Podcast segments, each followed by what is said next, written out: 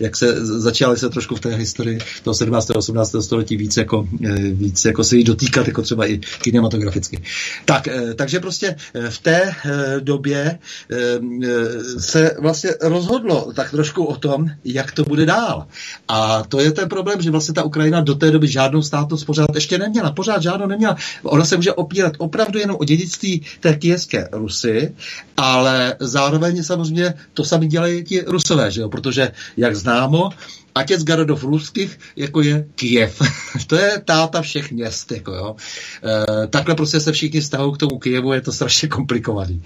No a e, oni dneska na Ukrajině nepřeberné množství kozáků, nepřeberné množství legend, jedni se hádají s druhýma, že jo, to, jako kdo, jaká identita a tak dále. E, říkám, já jsem vždycky říkal, věnujte se kijevské Rusy, tam se dá vymýšlet víc legend, protože toho je málo zaznamenáno. Takže se věnujte těm legendám. Jo? A, ale e, říkám to celé proto, protože aby bylo jasné, že, že vlastně o tom je tady ta, e, ta, ta, ta, ten, ten spor o tu identitu. Jo, to, celý ten spor se týká, týká té identity. Takže když vidíte potom, že Štimošenková pláče u sochy Bohdana Chmelnického, jakože a nad Ukrajinou a, a vlastenecky se chová a tak dále, říká, jako teď jí tečou ty slzy jako hrachy a je u té sochy toho Bohdana, no, tak si říkáte, no jo, no ale děvče, on ale se dohodl z Rusy, že to bude ruské. Jo, a, e, no a pak samozřejmě ta Ukrajina se dál vyvíjela prostě pořád těch tlacích, že jo. Víte, že potom byl, to byla ta velká smuta na začátku 17. století, kdy Poláci se dostali až do, do Moskvy, eh, lži Dimitry a já nevím, co všechno, než se potom dostali na trůn Romanovci, vymřeli tady Rurikovci mezi tím, eh, nebo respektive těch intrik eh, bylo strašně moc, je to docela komplikované období, že asi znáte možná Borise Godunova v tom všem vložení, ale nebudu prostě tyhle ty detaily rozebírat. A stal se z toho ze všeho spor vlastně polsko-ruský.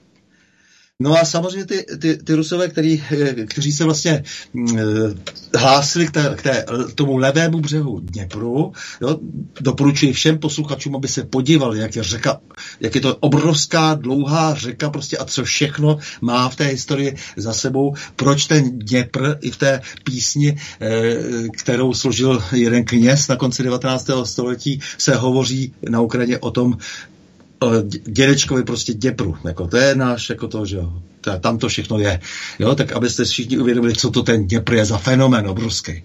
No a ti Rusové potom tedy jdou, e, potom tedy po těch všech srážkách a tak dále, a za těch Romanovců, kde se zejména tedy dali dohromady e, s německou e, dynastií a e, tak postupně e, vlastně se dostávají dál a dál na, e, na západ a všechno to potom e, končí vlastně všech, v nejrůznějších válkách a e, Petr Veliký, víte, jak strašně toužil se dostat k tomu Černému moři. Mimochodem, z toho každý potom pochopí, proč je ta, ta jejich e, niterná, e, proč je to tak niterná záležitost, ten, ten boj o Sevastopol třeba.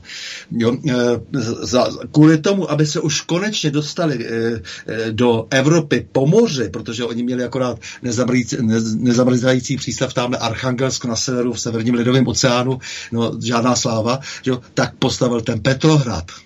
Petrohrad to bylo okno do Evropy. Jako. Ale pořád samozřejmě toužili po tom jihu, pořád se snažili e, se vypořádat s Turky, kteří drželi ten jich celý, e, kteří drželi e, ten Krym. E, prostě tady o žádné Ukrajině nebyla nikdy řeč, až se to nakonec celé podařilo Kateřině Veliké. To je dost důležité, protože Kateřina Veliká e, založila tu takzvanou novorasy. Jako to je to, o čem je teď ten, e, teď ten lítý boj. Eh, všechna ta města, si představte třeba, že opravdu tehdy začala ta průmyslová revoluce za Kateřiny Veliké, na to je konec 19. 18. století, eh, kdy se, eh, já nevím, třeba v Lugansku vytvořil první závod na výrobu děl, že jo, protože tam byly všude všechny ty suroviny, tam byly, že jo, to, to, takže rozvíjí se zbrojní průmysl, to všechno rozvinulo zejména Kateřina, založila všechna ta města. Jo. Eh, takže ta Doněck, to, to, prostě všechno to má prostě kořeny tady prostě a potom jako vznikla další a další. A samozřejmě celý jich eh, protože tehdy vládl takový ten sentiment vůči Řecku, vůči tomu řeckému osídlení, vůči té řecké kolonizace, která tam kdysi dávno byla na přelomu nebo na počátku našeho letopočtu, tak samozřejmě se dávali, dávala mm, řecká jména proto třeba teď jsme se eh, tady, eh, teď se tak dozvídáme eh, z novin, co se děje v Chersonu. Jako jsou všechno řecká jména, která to jako bylo na carském dvoře tehdy velmi nobl, jo, takže najdete celou řadu takových jmen právě zejména na Krymu a na tom jihu. Založila Oděsu, Jo, to bylo vlastně vysloveně její, to byl její veliký počin, jako veliký přístav prostě, který e, zároveň jako byl velmi kosmopolitní, že víme, že to bylo jedno z nejsilnějších vůbec židovských e, e, počet teda, e, židovského obyvatelstva, než se e, v těch nových dějinách potom přesídlila velká část do Izraele, třeba e, řekové, všude řekové na tom jihu, to je velmi silné komunity. Mariupolu mimochodem je velká silná komunita řeků.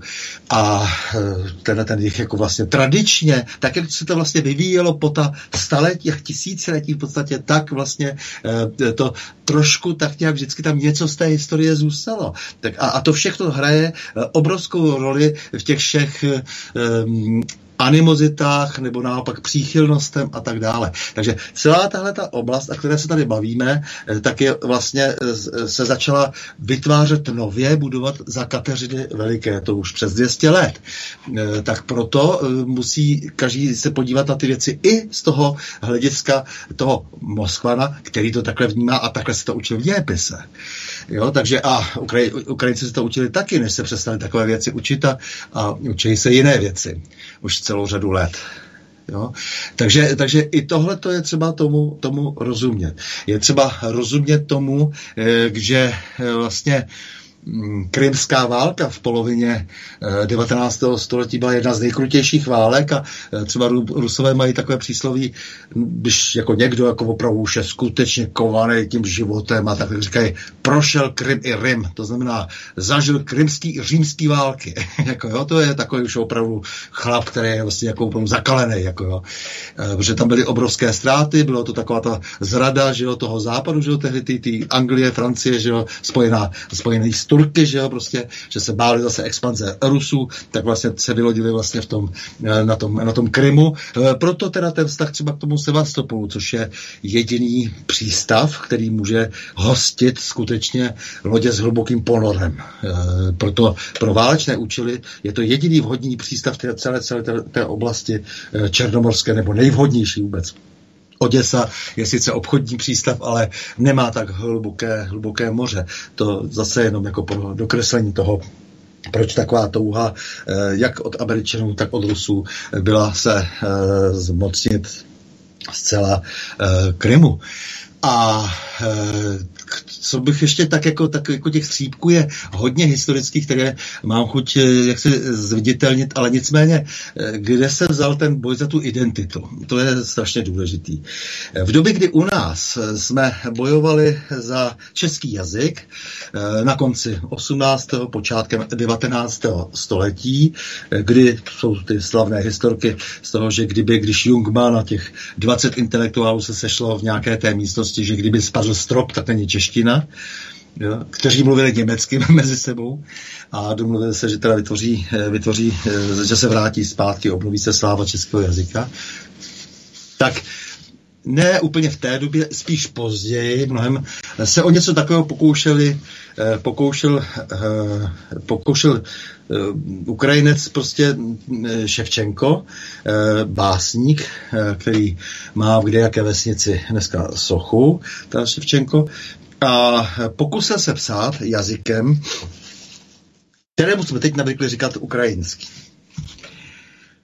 Tak, ale eh, potom ještě později to byl básník Ivan Franko. Eh, možná teď, když tak sledujete ty oblasti ukrajinské, tak si všimnete Ivano Frankovsku. Eh, ten byl přejmenován, protože se to město bylo přejmenováno, protože původně se jmenovalo Stanislavov, můj jmenovec a protože nenáviděli Ukrajinci natolik Poláky, že, se, že museli tam dát svého buditele, to bych třeba ještě i rozuměl, byť jako mi zrovna u svatého Stanislava, eh, to, že mu teda sebrali eh, to město vadí trošku to, že nepochopili historii, protože on byl ten kritik eh, krále Boleslava kdysi dávno, dávno, který, který dobil Kijev a znásilňoval, vraždil a on ho právě kritizoval za to, jak se chová strašně v tom Kijevě. Pak ho teda nechal zabít v kostele při mši.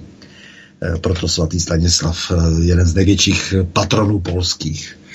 Eh, tak ale ty Ukrajinci přejmenovali a, to je jenom taková malinká ilustrace pro, pro pochopení zase těch nálad. Protože původně ty Ukrajinci se samozřejmě hlavně pustili do Poláků. Zase malinký ještě výhled e, do nedávné historie, e, když na konci 18. století došlo definitivně k rozdělení Polska a k zániku Polska, kdy si eh, Polsko rozdělilo Rakousko-Uhersko, Rusko a Prusko. Eh, tak eh, a potom se objevilo Polsko vlastně až po první světové válce. Tak přesto, protože Polsko tam Poláci zůstali panovat na Ukrajině. To je důležité vědět. To zase tady spousta lidí netuší. Protože císař, například na té naší známé Haliči a tady na té, na té západní Ukrajině, eh, císař ve Vídni se rozhodl, že jediný, kdo je tam schopen, protože tam celou dobu vládli Poláci, jediný, kdo je schopen vlastně to tam eh, nějak držet pro něho, eh, tak jsou Poláci. Tak se s nimi domluvil, že prostě budou teď jeho šlechta. Takže ta šlechta tam panovala dál a byla vždycky trnem v oku těm Ukrajincům, kteří právě začali bojovat za svůj národní jazyk. To je na tomto pozoruhodné. E, to je potom i případ Stepána Bandery. Bandera prostě je přesně ten člověk, prostě, který, který vlastně bojoval hlavně proti Poláku. To byla jeho hlavní prostě životní náplň, než se mu do toho dostali ty Rusové. A atentát na ministra vnitra ve Varšavě a takové věci. No, ale celé to bylo, celé se to vyvinulo tak, že vlastně ti Poláci Eh, kteří byli teda tím trendem foku, tak prostě byli zároveň posilovali určité snahy o národní emancipaci. Ale ta emancipace spočívala spíš v tom, že se rehabilitoval jazyk, eh, jakási, dejme tomu, pozůstatek nějaké praslovanštiny, která zůstala na venkově. Eh, zmínil jsem to v souvislosti s námi, i když to to srovnání kulhá, protože u nás se také hledala slova na venkově, hledala se slovní zásoba, e, ti první obrozenci, zejména v té první půlce e, 19. století u nás také hledali právě tam e, to staré bohatství českého jazyka, ale, ale to samozřejmě kulhá a hned řeknu proč, protože čeština je prokazatelně nejstarším slovanským kodifikovaným jazykem. Opravdu nejstarším, jak se rozcházely ty slovanské jazyky jazyky, tak ona je skutečně nejstarším. Hned za ní je polština. Jo? Také jako polština se svou relativně velmi dobře propracovanou gramatikou a tak dále. Takže tyhle dva jazyky jsou staré jazyky opravdu. A, eh, a ukrajinština samozřejmě ale ne, protože ta zůstala vlastně, eh, ta, nebo respektive různé dialekty, to byly spíš různé dialekty, které zůstaly na tom venkově v době, kdy tam zejména panovali Poláci. To je velmi důležité. A e, to samozřejmě se e, potom e, odráží také na tom, na tom formování toho jazyka, protože obsahuje řadu polských slov, je to opravdu odlišný jazyk, nebo tak, jak se aspoň vytváří z toho venkovského, zejména, zejména z těch západoukrajinských dialektů. Zase, ukrajinský jazyk je komplikace poměrně, protože samozřejmě těch dialektů je víc, jak už jsem říkal.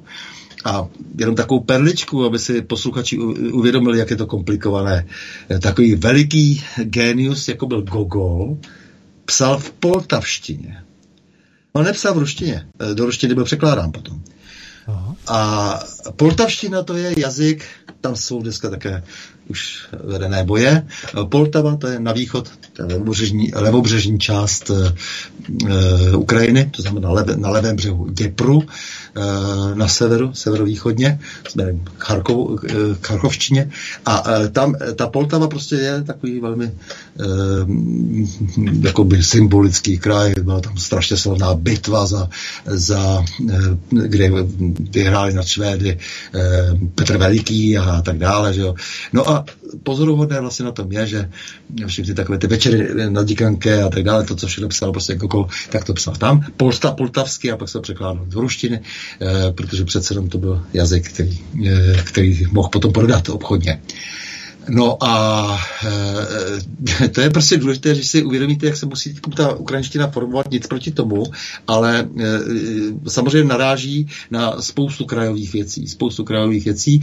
No a když potom na, naráží prostě na ty, na ty ruskojazyčné oblasti, to znamená ten skonzolidovaný jazyk, e, jo, s, e, nesmírnou slovní zásou, propracován už dneska jako taky, byť jako má taky spoustu výjimek, e, jako, jako třeba čeština, všechny ty slovanské jazyky jsou v tomhle ohledu vlastně mají stejné necnosti, skloňují i časují, že? jako kdysi latina, eh, což eh, jiné jazyky třeba už jako takové nemají, eh, germánské a tak. tak takže, což mě se líbí a mi to velmi, velmi mi to imponuje. Tak nicméně mají-li dát dohromady teda tu ukrajinštinu, tak je to dost komplikovaná práce. Já jsem zažil v Kijevě různé diskuze, eh, já nevím, eh, šéfy třeba nějakých ústavů, kdy prostě dostali příkaz, politický příkaz, aby přeložili všechno vlastně do původního jazyka. Oni říkali, no ale my tady nemáme vůbec ekvivalenty vůbec slovní. Jako my nemáme, protože to všechno bylo v ruštině samozřejmě. A jo, takový ty technické výrazy, které tisíce slov, že jo, tak, tak si je museli vymýšlet, tak si začali vymýšlet. No a v tomhle prostředí, aby to eh, posluchač zase dovedl představit, se vlastně dneska eh, vlastně naráží na sebe vlastně ty, eh, ty, ty jazykově tady vytvořené skupiny, kdy se teda podněcuje prostě v podstatě ta zášť jako mezi těmi lidmi, kteří mluví jiným jazykem, teda zejména teda to všechno postaveno proti ruštině. A e, takovou poznámku ještě, než skončím tohleto expoze, Víte, jaký, jakým jazykem se mluvilo v Kijevě? Především rusky samozřejmě, 60 až 70% lidí mluvilo rusky. To nebyla žádná ukrajinština do, eh, do vlastně toho převratu na Majdanu, nebo vlastně do ještě té oranžové revoluce předtím, tak eh, samozřejmě tam dominovala ruština v hlavním městě. Eh, konec konců ruština dominovala v Oděse vždycky. Oděsa je město divadel, a tak samozřejmě ten bohatý jazyk používali. E, ukrajinština se hledá teprve v tomto smyslu. A ještě takovou, takže máme ano, na, to, na tom východě máme teda tu ruskou menšinu, Eh, na tom východě je vlastně ten spor prostě opravdu těch, těch, těch jazykových vlastně, eh, té, té jazykové války, který se samozřejmě přenesl do té superpolitické roviny.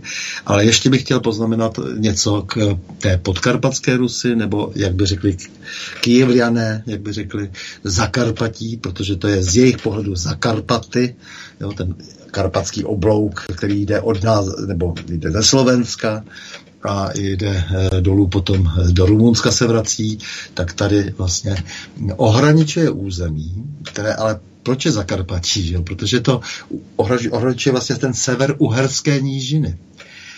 A když se, to také další velký spor, eh, když se diskutuje o zavádění ukrajinštiny třeba na podkarpatské Ruse, Rusy, tak tam je problém s Rusíny, protože Rusíni, rusínština je samozřejmě nějaký jazyk, no někteří lingvisté chtějí za každou cenu, já v tom cítím hodně politický osten, eh, dokázat, že je to jenom eh, dialekt ruštiny, ukrajinštiny. Ale e, kdo je znalý trošku poměrů na podkarpatské Rusy, tak ví, že tam jsou hned čtyři kmeny. E, Lemkové, Horňané, Dolňané, Huculové. Huculština má obrovské množství maďarismu. To je velmi bylo vždycky pro mě obtížné v jasině se třeba e, se, se domlouvat, pokud jsme si tedy nezvolili jiný společný jazyk, protože těch maďarismů je tam hodně, ale jak víte, maďarština je e, řeč hodina než indoevropské jazyky. E, Lemkové, tam je zase spousta polských výrazů, to je na severu, že? takže a Teď si představte, že ta nížina je samozřejmě byla vždycky hlavně maďarská. Jo? Ten kus ty nížiny, protože samozřejmě Maďaři, když kdysi vytvářeli to velké Maďarsko, tak samozřejmě hlavně ti magnáti osidlovali pochopitelně ta, ty nížiny, které byly bohaté a, a do těch hor se tak nehrnuli, e, tak tam nechali prostě ty, ty ovčáky a vybírali od nich potom daně. E, takže i to je určitá komplikace jazyková, o které se tady moc nemluví. A e, ten příklon těch Rusínů, e, velké části docela, právě k Rusům, e, myslím, byl vyvolán i tím, že za každou cenu se snažili jak se tam z Kyjeva tlačit na to, aby používali jenom ukrajinštinu a dneska se dostávají do velkého tlaku, protože Budapešť zase tlačí na to, aby se vypořádali s menšinou maďarskou, že jako se, se cítí ostrakizováni a to samé chtějí i Rumuni, protože samozřejmě tam je, je velká rumunská menšina to bylo. Tak to je jenom taková poznámka k těm jazykům, když jsme se pustili do toho rozboru jazykového, ale e, je to dnes jedna z vítaných e, e, příležitostí, jak se identifikovat, já tomu rozumím, protože teď, když se vrátím teda ještě do té historie zpátky, tak Ukrajina vlastně měla opravdu, nebo na území ukrajinském, to, co považují Ukrajinci za svoje e, nějaké dědictví, to byla opravdu jenom ta kijevská Rus, která skončila ve 13. století. A potom je jediná identita, vlastně se dá eh, přiznat, že v červnu v roce 1917, to znamená po kerinského převratu eh, v Petrohradě, eh, tak vyhlásili Ukrajinskou lidovou e, republiku e, a za Petlury e, potom tedy se několik let v té občanské válce, byla to hlavně potom nakonec vlastně, byly to nakonec hlavně bolševici, který, který, kteří prostě vyřídili zcela ty ukrajinské snahy o nějakou nezávislost, tak to bylo to období, ke kterému se vztahují Ukrajinci, že vlastně měla Ukrajina svoji státnost a nezávislost. No, je to složité, protože ji měla jenom díky vlastně e, převratu a trvala krátce. Představte si, že třeba za tu dobu byl Kiev dobyt 17krát tam a zpátky. A ještě k tomu, co ta Ukrajina vytrpěla a nemůžeme se divit eh, jako jejich resentimentům, protože jako mě úplně srdce pláče, že když jako, protože znám dobře Kiev a, a slyším vždycky nějaké, nějaké místo, že v jakém je stavu nebo co se stalo a tak dále. A teď nemyslím jako to zkreslování těch informací eh, z jedné a z druhé strany, to neberu vůbec vážně a nechci se o tom vůbec bavit, protože eh, ve válce se lže a strašně se lže na všech stranách. To je hlavní zbraně lež. Že takže, takže dezinformace na prvním místě, že jo, to je jako, jako jasně. Takže to takhle ne, ale jako od svých přátel, takže, takže eh, člověk tím trpí, protože Kiev je úžasné magické město v podstatě. No, ale eh, s tou identitou je to opravdu komplikované, protože eh, tu identitu, kterou pak nakonec dostali, a to se netýká jenom Ukrajiny, tu jí dali bolševici. To je všechno Leninova vlastně práce. A e, ty hranice, které se pak namalovaly, tak byly samozřejmě namalované jako ve všech ostatních zemích, Kazachstán a tak dále, prostě podle toho, jak si e, přáli bolševici, tedy byly vnucované ty hranice. E, tak e, dobře, ale velmi obtížně se potom jaksi eh, na takovémto vlastně konceptu eh, vytváří potom nějaký konsenzus. Je to, je to velký problém. A proto jako každé jednání je velmi dobré v těchto těch situacích. Když už jsme tady sáhli na hranice a sálo se na ně v Jugoslávii, pak se na ně sálo všude, kam se člověk podívá, vedly se tady nevyhlášené války, miliony mrtvých a tak dále, tak vždy je zlé. Jakmile se sáhne na hranici, je to inspirující pro všechny ostatní. Tak to možná ještě tak závěrem k tomu té první části. Já bych eh, se eh, trošku do toho, do toho vmísil, jestli můžu. Eh, já jsem byl, není to dlouho, na přednášce jednoho člověka. Je to, je to Slovák, je to pan inženýr, ale jméno teďka si nepamatuju takhle zběžně, rychle. A on se zabývá tou historií nejenom Ukrajiny a vůbec, ale vůbec historii Slovanů a toho všeho. A zajímavá věc tam byla, že v podstatě vždycky on to řeší na základě krevních skupin, jo, kdy prostě, které se překrývají ty krevní skupiny a jak. A v podstatě ten jeho prvotní výraz a, a pro nás, ne, že jako slované, ale eh, název Hunové, což byl ve čtvrtém a šestém století uh, takový, takový prostě kmen, který prostě expandoval takřka všude. On se držel hranic v podstatě od Srbska, protože veškerá ta většina těch men a až po to Polsko uh, v podstatě jsou, jsou jakoby srbská a berou to, berou to i přes tu Ukrajinu. Hranice byla jakoby Morava, že? když bychom se měli bavit o velké, o velké Moravě, která byla, že už v 8. století, takže je to o něčem. A vlastně ta Ukrajina, když to tak vezmeme, tak první jakoby zmínka, ale nejen, nejenom o té Ukrajině samotné, tak jste eh, říkal, že je v podstatě 17. až 18. století a vlastně potvrdili ve 20. století až v podstatě, v podstatě Lenin se svou revolucí, jestli to tak e, dobře říkám. Ano, ano, to tak je, prostě a pak je třeba si říct, jestli je e, Ukrajina e, opravdu teda e, nástupkyní kijevské Rusy, anebo jestli ne, a oni s tím e, mají často problém určitý, tak potom, bohužel, tam ta státnost nebyla, ta byla opravdu jenom v tom 17. roce. Mm-hmm. Takže to ale problém je ten, víme to sami, že historie zajímá jenom a e, nestraná historie zajímá úzkou část lidí, a teďka obzvlášť, že teď vlastně historii vždycky počítáme my snad maximálně po 30 letech, kdo si to, kdo si to pamatuje a ti mladší mají historii tak akorát 14 dnů, a což si myslím, že je svým způsobem chyba a vůbec se na to nenavazuje. Mhm. Jestli se můžu zeptat taky, abych to nebyl úplně tak zbytečný, protože obrázek už funguje, pane Novotný, jak je to s tou rusko-ukrajinskou hranicí? O tom se stále říká, že ta hranice prakticky nebyla někdy jaksi zapsána, nebo bych to řekl, eh, že to prostě tam ta hranice jaksi neexistuje, nebo že je úplně nejasná. Eh, jak je to teda, jestli se můžu zeptat? No tak proč by měla být jako jasná, to, to byla Ukrajinská sovětská socialistická republika, e, takže byla jenom součástí, e, součástí Sovětského svazu a oni neměli důvod bod Sovětský svaz eh, nechávat etablovat jednotlivé země. No, to prostě to tak je, proto já říkám, že tak, jak to namalovali kdysi bolševici, no tak, tak, se to potom, tak se potom řeklo, že takhle budou vypadat ty samostatné země. E, te, ono, to je, to je trochu ta liceměrnost vlastně jako toho západu, že teda sebeurčení, ale jaké sebeurčení, když sami potom kritizovali, jak bolševici manipulovali s národy.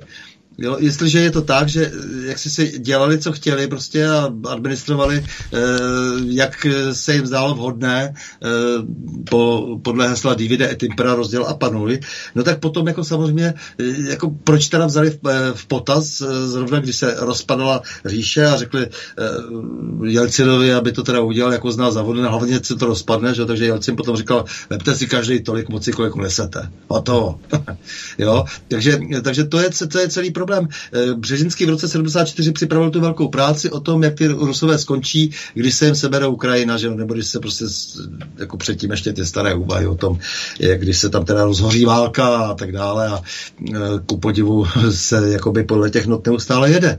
Jo? Takže pro mě je tohleto problém, jako, jo? Jako, hmm. jako stavět na takových hranicích. Eh, jako pak se teda řekněme, ano, bylo to tedy domluveno, jako třeba po 45. byly domluveny nějaké hranice, stejně se tady v Jugoslávii první, co bylo, tak se rozbili. No a jestli se rozbili, no, tak se nemůžete potom divit, že začnou se všichni hádat o hranice. Mm-hmm. Ne, ono se totiž říká stále, že prostě nejsou nějak definovaný ty hranice. Ano, já, já vím, jo? nejsou. A, no, no, a, nebo no, registrovaný, nebo já bych to řekl, já vůbec nevím, jak to funguje toto, ale že prý Musí prostě to nejasný. Potom, ano, musí vás potom uznat, ty ostatní státy musí uznat prostě, že to je v takových a takových hranicích a jako vlastně a OSM potom se ještě do toho vkládá a tak. No. Mm-hmm. Takže to, to je prostě takový na vodě všechno, jak se říká, ano, ty, ty ukrajinské na vodě, jsou, na vodě jsou tady všechny hranice, jako, proto říkám, že v 45. se tady něco domluvilo. E, jo, tak si vezměte Polsko. Polsko bylo posunuto na západ. Mm. Ale Polsko dneska, jako jak je trošku znám, že jo, jak se hádají dneska ve Varšavě na různých konferencích, tak Polsko dneska má čáku na to si vzít eh, velkou část Ukrajiny zpátky a nejlépe, nejlépe kdyby to šlo i půlku Běloruska. No a Maďaři si taky chtějí vzít kousek. No, Maďaři si chtějí taky vzít a ani Rakušáci nemají pořádku hranice, protože když by to, by, bych řekl historicky, jsou samozřejmě, jsou, bylo to podepsáno, že jo, trianony, jaký byly a tak dále.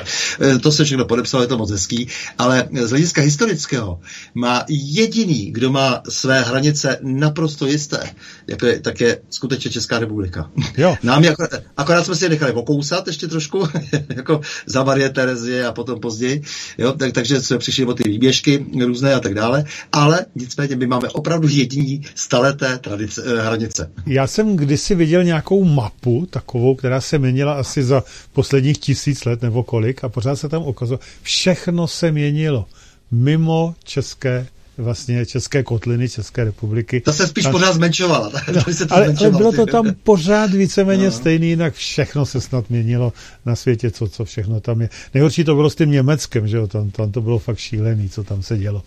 No nic, já jsem jenom chtěl no, vědět... No, já, já, právě říkám, jako, co chtějí potom dělat, jako, že když jako si Poláci řeknou o území na východě, eh, tak eh, Němci by si klidně mohli zase říct o, o Slesko a západní Polsko. Hmm, je to tak, no. No, no tak... tak já do toho ještě vmísím taky, protože ty jsi začal, Pavle, s hranicama v podstatě na východě. Ano. A já se ptám na hranice na západě. Ano. Takzvaná naše zakarpatská Rus. Ano. Co by nám k tomu řekli dnešní, dnešní třeba vládci Ukrajiny, nebo jak se k tomu máme my postavit, když my jsme v podstatě jakoby Československo, přišli o to kus území taky nějakým způsobem ve prospěch dnešní tedy Ukrajiny. Hmm. Tak sebral na to Stalin samozřejmě, ale e, těžko tady asi můžeme něco moc jako se, něčím se ohánět, e, protože konec konců to byla Masarykova e, choutka.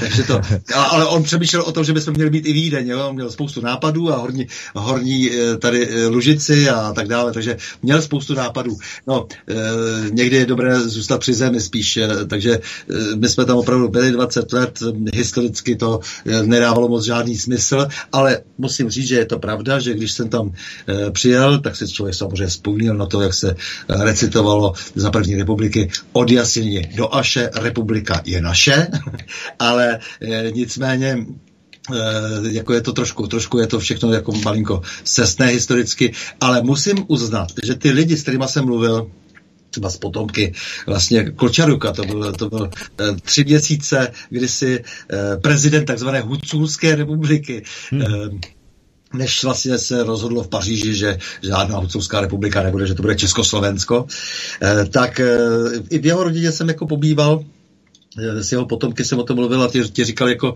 e, ne, prostě pod Čechama bylo nejlíp, takže to jenom jako musím říct, že, že opravdu, e, ale to už jsou samozřejmě staří lidé a tak ještě si něco tak předávají z generace na generaci, takže skutečně jsme byli velmi chváleni a, a když si člověk potom udělal tu túru po těch hřebenech, která je nádherná, velmi doporučuji, tak tam jsou, nahoru jsou ty vojenské silnice, které jsme měli zvláště na tu polskou hranici, protože tehdy jsme se báli Polska také, to jsme také zapomněli, eh, tak eh, ty byly velmi pevné, teď je zrušili povodně postupně, že a Ukrajinci už je neopravili, takže, takže, takže se to tam trošku postupně hroutí a nahoře byly takový ty, takové ty mm, přesné eh, hranolky eh, žulové eh, jako, jako mm, hrančí kameny, eh, ty se tam navozili z Československa a je to až dojemné, protože tam vydrželi a nějak uh, i, ti, i ti vlastně komunisté tehdy jako došli k závěru, že je zbytečné je nějak bořit, takže ani Stalin nechal vytahat jako ty hraniční kamery, takže tam pořád jsou, jako imitují tam tu hranici a doporučuji, je to docela romantika uh, projít se po těch hřebenech. Mm-hmm. No, Oldo, co ještě k tomu máš? Já v podstatě k tomu jenom takovou hypotetickou otázku, kde se pořád berou v některých lidech choutky ty hranice nějakým způsobem přizpůsobovat si někde k něčemu. Že jo? My jsme to zažili taky, my jsme to zažili v roce 1939, v tom roce 45, nebo v kterém to roce jsme přišli o ten kus uh, té země, uh, co, co padla pod Ukrajinu, jako že těm lidem kteří vládnou v těch státech, že to svým způsobem jako, jako nestačí. Proč tyhle tyto, tyto choutky pořád lidé mají? No tak samozřejmě vždycky jde o moc a posun hranic z nějakého důvodu e, vám to moc dává, to je jasné. Jako, e, Němci speciálně mají ten problém, že e, když už ovládli třeba svět ekonomický, jak se vždycky rozhodli za té první světové války už, tak tam teď musí stoupit ještě noha německého vojáka úplně nesmyslně. Jo? Když měli sílu ekonomickou nesmírnou, tehdy o to všechno potom přišli postupně za první i druhé. Ale teď třeba v současné době eh, samozřejmě ten posun hranic, třeba NATO a tak dále, tak samozřejmě se přibližují ty suroviny. Ono se ukazuje, že je to skutečně od toho roku 90, zejména surovinová válka. Jo, stále více jsem o tom přesvědčen, točím k tomu různé pořady, eh, bavím se s Grekem, s nějakými odborníky eh, na té energetické krizi šílené, která tady bude. Je vidět, že jde o to prostě, aby se tady někdo zcela zmocnil to minimálně aspoň toho obchodu s energiemi, když už ne rovnou i, i, i těch míst, kde se těží, což jako samozřejmě se považuje vždycky za krok, eh, jako mezikrok. Ale takže aspoň, eh, jo, to, co vidíme, to pokrytectví strašlivé, prostě kdy tady jsme stavěni, stavěni proti Rusku a zároveň, zároveň eh, američané ten samý ruský plyn prodávají za daleko vyšší ceny. No takže k takovým věcem většinou slouží posun hranic, nebo k tomu by se ovládly daně. Tak dnes dneska to není tolik zapotřebí, protože se zdá, že se vymysleli způsoby, jak nás vysát, co by krmelec, jako úplně eh, do sucha a odevzdávat pak ty, pak ty peníze eh, někde jinde. Eh, to se povedlo, když jako se 70% třeba našeho průmyslu přesunulo do německých rukou. Takže posunování hranice všem zajišťuje to, že ten suverén, což je stát, si může rozhodovat, jak chce. Že? Stát má tuhle základní vlastnost. Pokud je to teda skutečně stát, stát se všemi atributy, což jak vidíme u nás už nejsme. E, takže my už nejsme suverénní stát, ale, ale ty státy, které jsou suverénní, e, které si mohou dovolit podložit ty svoje e, choutky, e, také jaksi sféry, měnou a tak dále, tak ty samozřejmě posouvají z těchto, z těchto důvodů, z, nich, ne z mocenských. Obsadit nějakou obchodní cestesku, tak to bylo vždycky v minulosti, že jo. No to znamená, dneska to jsou ropovody, plynovody, to jsou vlastně ty, ty obchodní stezky, eh, kde se dřív vybíraly peníze, No a tak dále. Prostě je to, je to jednoduše jako snaha mít moc, jo? držet všechny ostatní šachu. Dneska se tomu říká obsazení toku peněz jestli to říkám správně. Protože Obsazení toku, peněz, ano, toku jsou peněz, ale... tam, kam to někdo chce. A je to spojeno možná i s územím, včetně těch surovin a hlavně vždycky, aby to vypadalo tak, že na tom územím, na kterém se drancuje, tak eh, je to výsostné území někoho, ale v podstatě zisk z toho nemá ten někdo, kdo tam, eh, kdo tam žije, ale ten, kdo tam má ovládnuté peněžní toky. Tak eh, vidíme dokonce, eh, v tom je ta zvrácenost snad ještě větší než té minulosti, eh, že dřív teda šlo to, to třeba to dobít to území vojensky a pak se v tom nějako nějak vyznat tam a, a nést náklady a tak. Tak o, o to dneska třeba nejde typicky, vidíme, že se dají války neustále jen a jen prohrávat, jako klidně prohrávat pořád, jo, už další stou válku, ale hlavně, že se pak bude obnovovat, že pak pojede biznis. Vlastně vůbec o to vítězství už ani nejde. A nechte jim ten stát, ať si nesou odpovědnost před svými vlastními lidmi. Jo, dosaďte tam nějakou loutkou vládu. A jinak jako vlastně o to vůbec nejde, prostě už, už ani nejde o to vítězství v té válce. V tom jako opravdu je to už úplně šílené. E, no a jako to, co jste říkal, to kontrolovat tok peněz, e, teď to, toho, toho výroku že vlastně stačí mít měnu a nepotřebují potom politiky, aby eh, my ta, kteří hmm. mění zákony, hmm. je pan Rockefeller, že už ano. jako z 20. letech už tohle to pronesl. No a Vidíme to dneska, ale vidíme zase zároveň, že o to, o co jde, že kdo nemá armádu, tak nemůže mít měnu. to je další věc. Musí vždycky někde být v pozadí jako ta síla ještě. Takže to jsou, to je nedostatek kontrola těch peněžních toků. Hmm. Protože jako, co budou dělat jako nejzadluženější státy světa? Oni vyhlásili ty sankce. Sankce vyhlásila menší část světa, která je nesmírně zadlužená. Proč? No, protože je třeba kontrolovat ty finanční toky. Protože je třeba uh, zpátky ještě udržet tu šílenou vysokou zadluženost, že nejzadluženější jsou Spojené státy a tak právě proto no, se, se všimněte, sankce vyhlásila, vyhlásila Severní Amerika, uh, západní Evropa, nebo Evropa včetně nás, Evropská unie a Austrálie. To je všechno. Hmm. Afrika ne, Ázie ne, nikdo. jenom se, jenom se, jestli můžu, zeptat, jsme interaktivní pořad volá posluchač, takže jestli můžu vzít mm-hmm. do vysílání, tak prosím, jste ve vysílání, můžete mluvit. Eh, dobrý den, tady posluchač z Brna. Eh, zdravím všechny hosty a měl bych takový dotaz k té podkarpatské Rusii. Eh, ohledně roku 1945 a předání do, do zemí Sovětského svazu je taková teorie, že prezident Beneš měl tenkrát potřebu po, zradě, po Mnichovské zradě mít hranici se Sovětským svazem. Zakládá se to na nějaké realitě, nebo je to čistě zcestné? Děkuji. Naschledanou. Naschledanou. Tak, pane Novotný. Eh, já myslím, že to je irrelevantní, protože eh, to bylo už eh, všechno rozhodnuto předtím a prezident Beneš už o ničem prakticky nerozhodoval, protože se už stal vazalem a tím, že ustoupil provedl spoustu věcí, které nebyly moc dobré, že to znamená například naše zlato nechal Britům, aby, aby, abychom jim zaplatili do poslední tkaničky i výstroj našich vojáků, kteří pokládali život za Británii, takže za ty životy, jo, to zřejmě ne, ne, neznamená nic, jako důležitý jsou ty, tak, eh, důležitý jsou ty tkaničky, jo, jako, jo, takže, takže prostě provedl spoustu už věcí, prostě, z kterých už se těžko jako mohl nějak zpamatovat, jo, protože to eh, celý ten Mnichov a ta, ta snaha potom vlastně um, o jakoby uh, to, to svoji satisfakci a tak to už vlastně nešlo. Jo, takže to, já, to, to bych jako, to si myslím, že nebyla prostě už, už vlastně on na to neměl žádný vliv. Prostě se, se tak rozhodlo rozhodla eh, postupy, eh, teda rozhodla Jalta a hotovo. Mm-hmm. Mně se to tak jeví, že vždycky tady potažmo v tom 20.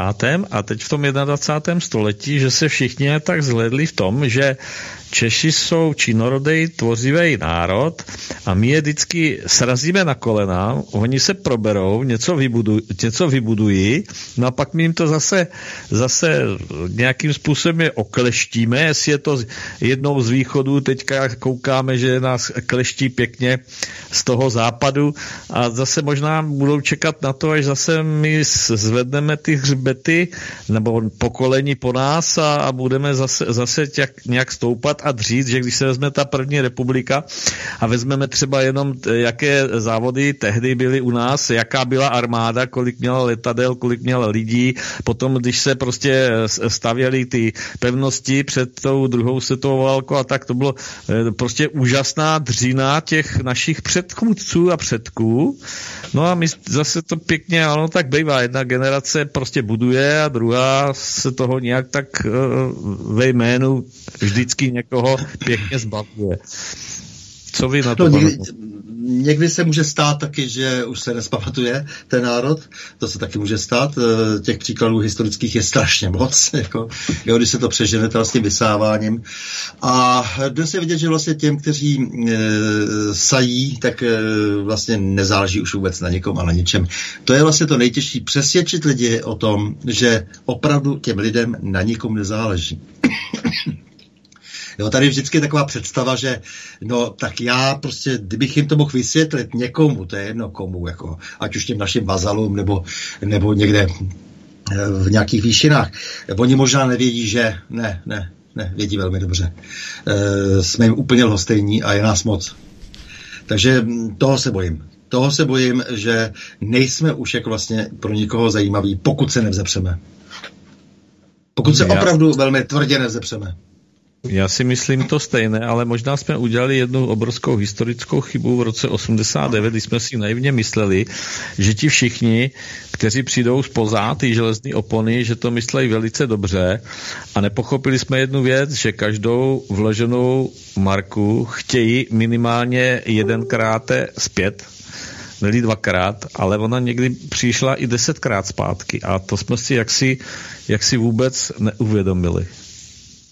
Eh, ne, no tak samozřejmě tak je to jenom souboj zájmů ty státy se tak chovaly vždycky. To je právě to, ta naivita, ta, ten romantismus, jo. Tady samozřejmě západ, západ se viděl, prostě tady jsme toho měli už plný zuby, že jo, tak ten byl viděn e, jako, mm, jako opravdu s ráj na zemi, že jo, jako. A dobře, e, ale i kdyby, tak ten ráj si udělají pro sebe a ne pro nás.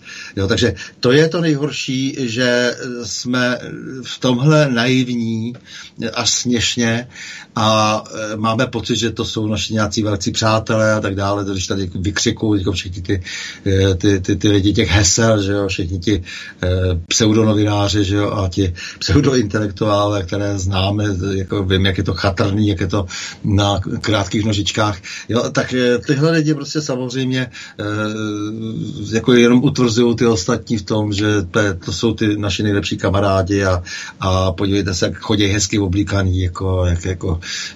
Hezky, hezky mluví a, a, a jak, jak, jak, jak se tam u nich žije dobře. Ale to, že prostě mezi tím ta uh, republika je naprosto totálně kolonizovaná, to vůbec nejsou schopni vidět. Hmm. No to někteří naši, naši spolupčané docela vehementně přehlíží. Jako můj třeba názor na to je, že vlastně tyto problémy vlastně eh, Západ přesunul si o 30 let, když vlastně spadla ta železná opona a vlastně, protože byl zřejmě vyčerpan v tom smyslu, že už neměl odbytiště pro své výrobky. De facto de jure. Jo, a ono se to přesunulo a 30 let se to tak nějak. Tak jako 30 let naši, dneska já už jim říkám těm posledním vládám jako naši protektoři žijí z toho, co tady se budovalo něco málo, třeba zdravotnictví těch 40 let ještě zase předtím, že? Tak takhle nějak prostě to bylo s tím, že se sem vlastně přesunuli, že tady, protože lidé tu svým způsobem měli relativně peníze a neměli je za co utratit, že? No tak se to potom pěkně vyvezlo ven za to zboží a takhle pomaličku se dojíždí a teď už není co, není kam a problémy se začaly asi tak minimálně 10 let od to, neli víc, od, roku, od toho roku 2007, kdy přišla takzvaná ta první krize, tak se přestali řešit a jenom se tak nějak překulují před sebou. Jaký je váš názor třeba na to? No ne, tak samozřejmě, no tak e, jsme malá země, velmi rychle to všechno bylo vyčerpáno a týká se to celého východu prakticky, akorát, že s, podle toho, jak byl kladen odpor, e, tak ty dopady jsou někde horší, e, někde to není tak zatím e, tragické, typicky Polsko, protože se aspoň nějakým způsobem stará taky o sebe, e, což my tady už vůbec neděláme, nebo Maďarsko, ale jinak to dopadlo úplně na všechny ano, šlo o to prostě přerozdělit, vysát, eh, jo, eh, nedovolit, aby tady byly také příklady právě jako je třeba Viktor Orbán, eh, kdy tedy hájí svoje vlastní zájmy, zájmy své země, tak to, jako říkáte, velmi správně. Prostě to, jako, co, co k tomu dodat? Tady prostě se země rozebrala za to, že ti, co jako dostali ty majetky a, a mm, za potom ten geld je prodávali, v podstatě za pusinku je prodávali nadnárodním firmám, no tak jako za to byli odměněni, že to, to byla jejich odměna, tak to bylo celé domluveno, že, že vlastně tím se vlastně ta věrchuška, jo, proto já vždycky říkám, když jako ty komunisti vždycky říkají jako, no ale prostě to, to, ty, ta myšlenka byla správná, říkám nebyla, protože eh, kdybyste na to byli tak dobře a tak dobře vládli, eh, no tak se sami sebe nezradili. Ale byste všichni za ten měšec udělali cokoliv, až na výjimky. Jo? Eh, takže takhle to je prostě. E, to je ta situace a bylo to takhle stejně v Rusku, že jo? Bylo to, akorát Rusko se najednou v určitý okamžik e, rozhodlo jít jinou cestou, do určité míry to bylo kvitováno i Spojenými státy, protože už jako bylo, to bylo ostrach, že jo? protože e, ti generálové, kteří měli, který, kteří měli přístup k jaderným zbraním, tak e, to opravdu vypadalo hrozivě, že jo? by prostě někde si nějaký generál na Sibiři nebo na Kavkaze udělal, co chce, e, tak jako e, se to nakonec konzolidovalo a to je jediná země, která vlastně se potom pro, proti tomu trendu vlastně obrátila. Mm-hmm. Myslíte za Jelcina, jo? že to bylo tohleto, nebo? Ne, po Jelcinovi, po Jelcinovi. No jasně, ale za Jelcina eh, došlo k tomu průšvihu. Za Jelcina tam najelo nějakých 400, 400 poradců a no, prostě no, se to celé rozebralo, že, takže no všechny suroviny, hlavně hlavně suroviny, na prvním místě suroviny. Jo, ale, tak všechny, ale to byly, to byly ku podivu spokojení, celý západ, že jo, to byly jako v pořádku, Jelcin byl plně výborný demokrat, no, všechno. A sakra, najednou... No, tak, tady po Němcovi nám tady pojmenovávají eh, no. náměstí s politickým názvem Podkaštany, já nevím proč po nějakém mafiánovi, což jako byl Němcov, nic jiného nebyl, se tady má jmenovat eh, náměstí, ale totiž nemám moc rád vůbec po, eh, po, po politicích pojmenované cokoliv, cokoliv. Tak, tak si vzpomínáte, to... že po revoluci v 89. že se říkalo, že to byl hrozný nesmysl pojmenovávat, že jako se tomu po, po různých politicích a t, takové, že se to jako musí všechno měnit a tak, a že už Přesně. se to nikdy dělat nebude, že to je blbost.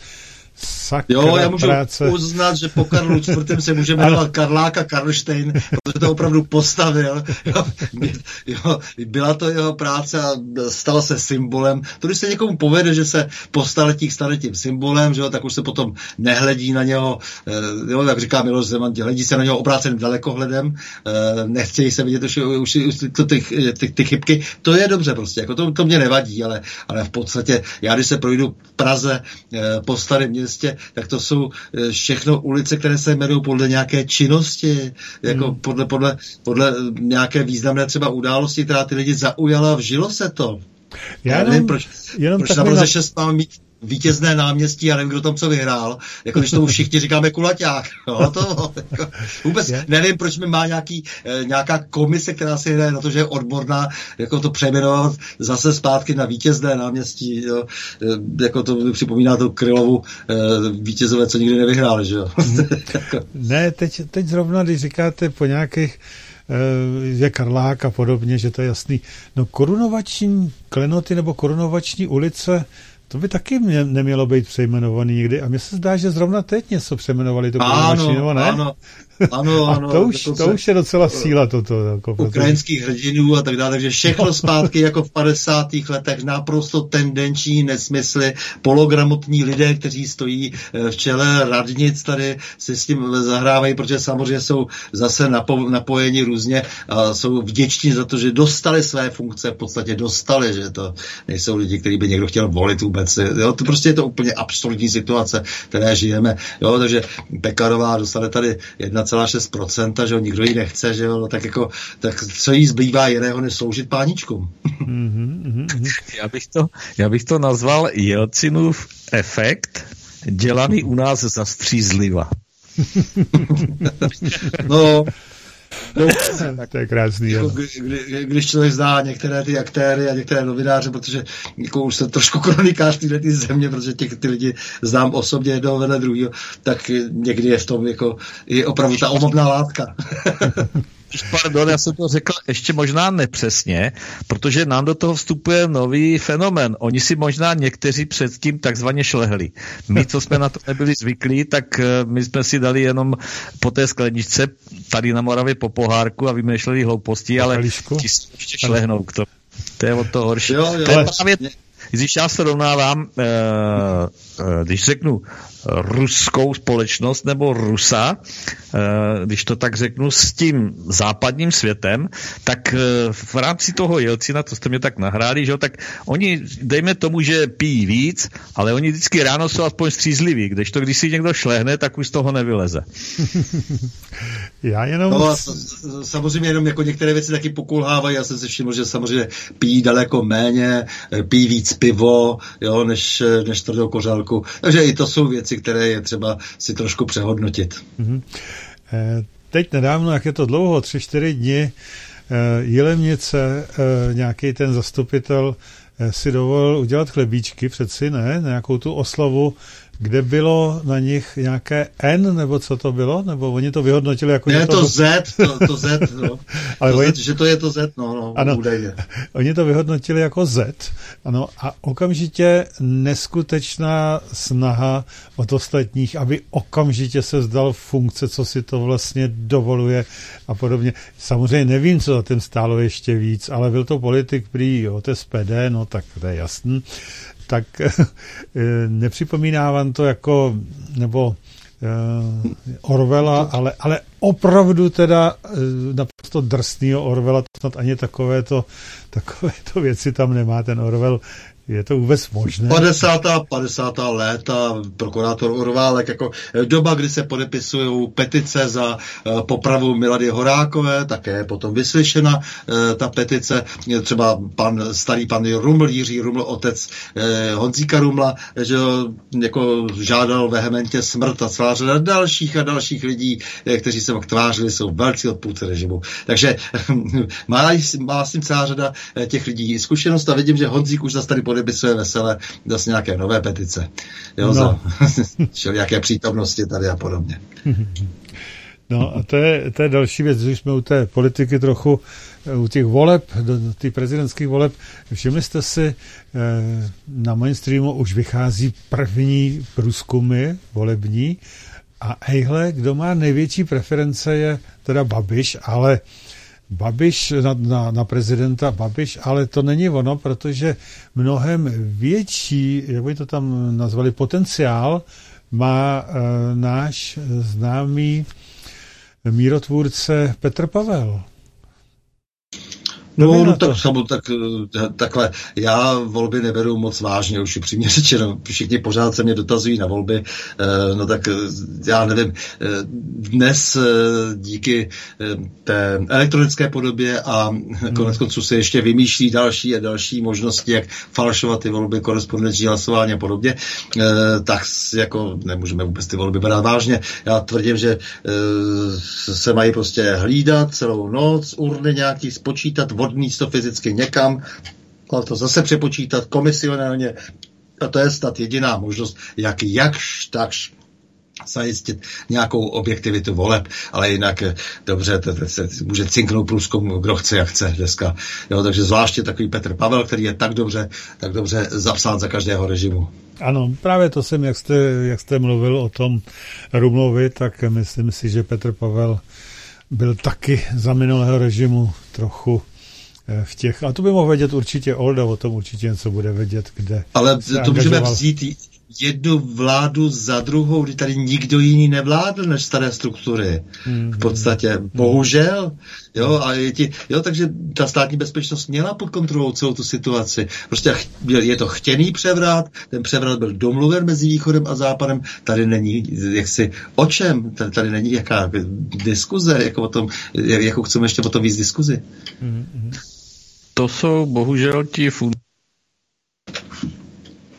kteří prostě půjdou s kdejakým systémem, s kdejakým režimem a prostě oni se vždycky jenom otřepou, nebo někde zpozdálí to, se na to podívají a jinak je jim to morálně absolutně volné. A ba naopak ještě vždycky se uh, ohradí tím, že to byla jejich taková, že to byl životní omyl, no. A ono to stačí. No to, k politice patří samozřejmě oportunismus jako k velbludovi hrby, to je normální. Jo, drtivá většina politiků se vždycky chová oportunisticky, když se chce dostat nahoru. Je to takové to, že ve 20 letech e, má ideály a opravdu to asi třeba myslí i vážně často. A, no a v těch 90, když e, šáh v té rakvi pro šajtofly, tak si říká, co jsem to vlastně, co, a já už nevím vlastně, no. Hmm. Co jsem to chtěl původně, jo, jako a, a nic se samozřejmě nestalo už, jako potom. Takže... u těch lidí, že oni oni popírají sami sebe v podstatě. Může se stát uh, cokoliv, můžu, a já vždycky říkám, není nad to, když někdo, tak udělat nějakou, i byť i malou politickou zkušenost, to znamená na jakékoliv úrovni zkusit tu politickou stranu, když chce o něčeho hovořit, aby se vědělo, o čem to je. Pro mě je nejstarší politická strana u nás třeba římskokatolická církev. Hmm, to je pravda. Jo, ale to, to, to je samozřejmě, samozřejmě eh, tohle je hodně komplikovaná věc, protože tam samozřejmě ten idealismus vstupuje nejvíc u takové kriteriální osoby, jako je církev, to je jasné, ale eh, vždycky jde o to, na jak dlouho jako vlastně se to, eh, jak dlouho to vlastně vydrží. A pokud ta církev, jak teda se říká, jako, že je semper reformanda, že, že, že se neustále reformuje, to ještě dokázala, vždycky v takových různých intervalech, protože konec konců celý ten raný středověk by jenom díky ní se přenesly všechny věci, přepsali ani i ty věci, kterým nerozuměla, i ty technické vynálezy staré římské a tak dále, se přenesly prostě do toho užívání a postupně se začaly užívat. No a potom jako samozřejmě, jako vždycky prostě se samozřejmě ty věci devalvují jako naprostou korupcí, jako naprostou zhýralostí a tak dále. Takže na druhou stranu to vydrželo 2000 let, jo. A e, to je právě ten, to je, to je, to je právě ten rozdíl, jako jo, oproti e, těm efemérním pokusům se rychle něčeho zmocnit bez jakékoliv ideje. Jo, to, to že církev je dneska v strašlivém stavu, jako, to je prostě jiná věc, ale přece jenom proto je třeba znát historii, aby člověk věděl, že to vždycky tak nebylo za prvé a že e, právě ty, ty, ty, ty malé cíle bez, ty, bez té idei a teď jako by byla společnost celá vyprázdněná ideově, ideologicky, jako, takže se vlastně nedá nic pořádného potom udělat. To se stalo samozřejmě církvi, ta je zrovna tak vyprázdněná dneska. Všechny instituce vlastně dostaly strašně na frak. Mm-hmm. Ono, eh, nežilo by se nám na tom světě docela krásně, kdyby jsme dodržovali to obyčejný desatero. Já si myslím, že by se nám žilo velmi dobře. Jenomže vždycky stejně prostě už eh, každý přemýšlí o tom, jak toho druhého ošulit, aby získal nějakou konkurenční výhodu. To je ten problém, že jako, jo, se to vyhlásí, všichni to odsouhlasí, budou přísahat, co, ale už v tom okamžiku, když jeden, dva, tři přemýšlí, eh, jak by se vlastně dalo, jako to budou dodržovat dobře, tak tím pádem já bych mohl jako se chovat úplně jinak, že? Jako, a tím pádem bych jako mohl, jo, oni naivové tady budou něco dodržovat a já si mezi tím dojdu eh, do těch jejich dobečků prostě vybrat jim zásoby třeba. No, ale ona tehdy i, tehdy i dnes v podstatě ta církev těžila z toho, že ten farář, ten o té své farnosti a o těch svých ovečkách věděl takřka vše, protože 90% eh, se vždycky šlo vyspovídat, že, se vším všudy, takže se chtě nechtě svlekli do naha a on s těmi lidmi krásně mohl kormidlovat. No a to v podstatě ono dneska uh, je tak nějak ano. na stejné, jo. akorát se tomu říká politické strany. No zase ta období byla různá a nebylo to vždycky tak a e, často to bylo vždy spojeno s nějakou politikou, že jo, takže to Augustínovo e, de Civitates Dei, že jo, prostě tedy o obci boží, e, samozřejmě o tom rozdělení těch mocí, kdyby se taky dodržovalo a ne, že se budou spojovat ta světská moc tou duchovní, jo, to byla jeho představa v pátém století. Na základě toho potom civilizace vůbec přežila ta, ta drsná století, e, po rozvalu západořímské říše, po poté, co se trhli vlastně eh, ti barbaři, kteří neuměli ani opravit vodovod, jo, tak, eh, tak eh, to je samozřejmě potom jako nějaká jiná role, která už není, je zapomenutá, nezná se. Jo. Takže nemůžete soudit třeba podle 18. století. Jo, tak proto říkám, jako já za jeden z největších hříchů považuji to, že se prostě zlikvidoval v podstatě dějepis eh, ve školách. Jo, to je pro mě prostě tragédie strašná, že, jako prostě to, že systematicky a zcela evidentně záměrně e, děti se učí pouze nějaké, nějaká hesla, opět se učí ideologii, tak jak se ji učili v 50. letech. Na vysokých školách vznikly jakési katedry etiky, které v podstatě se e, chovají jako katedry marxismu, leninismu, takže se podařilo i to nahradit. Jo, a to je ten problém. To je ten problém, že e, není tady teď e, jaksi ta touha po tom racionálním vědění, touha po myšlení, kritické myšlení, dejme tomu, když to takhle chtějí všichni slyšet pořád v tomto sousloví. Jo, to je ten problém. A historie marná slá zpráva. Všechny ty ostatní disciplíny jsou docela zbytečné, protože chcete být sociolog dobrý, tak vám musí být 50, musíte mít zkušenosti a musíte pochopit mnohé věci právě z historie, zejména zpráva, z ekonomie a sociologie, psychologie a tak dále a k tomu nějaké jazyky, tak dále. pak se budeme o tom bavit. Jo? Nemůžou tady ty chlapečci prostě v 25 nám tady v české televizi něco vykládat prostě a číst si to jenom z litru. Jako to mě opravdu moc, moc, moc, moc nezajímá. Bláboli nějakých pseudoanalytiků, který každý z ekonomických, kteří každý, který, kdy každý je vlastně placen eh, nějakou bankou a vlastně jenom účelově interpretuje, stejně pokaždý, co jsou blbosti, jako naprostá většina z nich nikdy není schopná nic predikovat a tak dále. Takže tohle to mě moc jako nezajímá, proto opakuju, jestli se nevrátíme k historickému vzdělání, to znamená, nedostaneme zpátky se do rámce, abychom pochopili, na čem ta civilizace stojí, tak to můžeme zabalit. Je to, pane Novotný, děje se to až teď, co, co jste říkal, všechny takové ty zvraty, nebo, nebo jak je to dlouho, co se to šlo dít, nebo bylo to v té době, kde vy jste působil už v té vyšší politice taky, nebo... Ne? Uh to se rozjížděl takhle, co svět že ten stojí, tak se podvádí, že ano, ano, ano. Eh, kde jaký kronikář vždycky sloužil svému pánu. Jo? Já vždycky uvádím rád Michala Pselose, to byl takový historik 11. století, zároveň vysoký funkcionář, vysoký politik mm-hmm. v Konstantinopoli právě. Eh, a je pozoruhodné, když on popisuje mm, starší císaře eh, před několika staletími, tak je mnohem objektivnější. To je úplně z toho textu cítit. Mm. Jakmile se přiblíží k té své době, tak je to hrubě zkresleno, jo, protože pochopitelně musí výjít a není to žádná legrace, že jo, nechce skončit prostě na oprávce.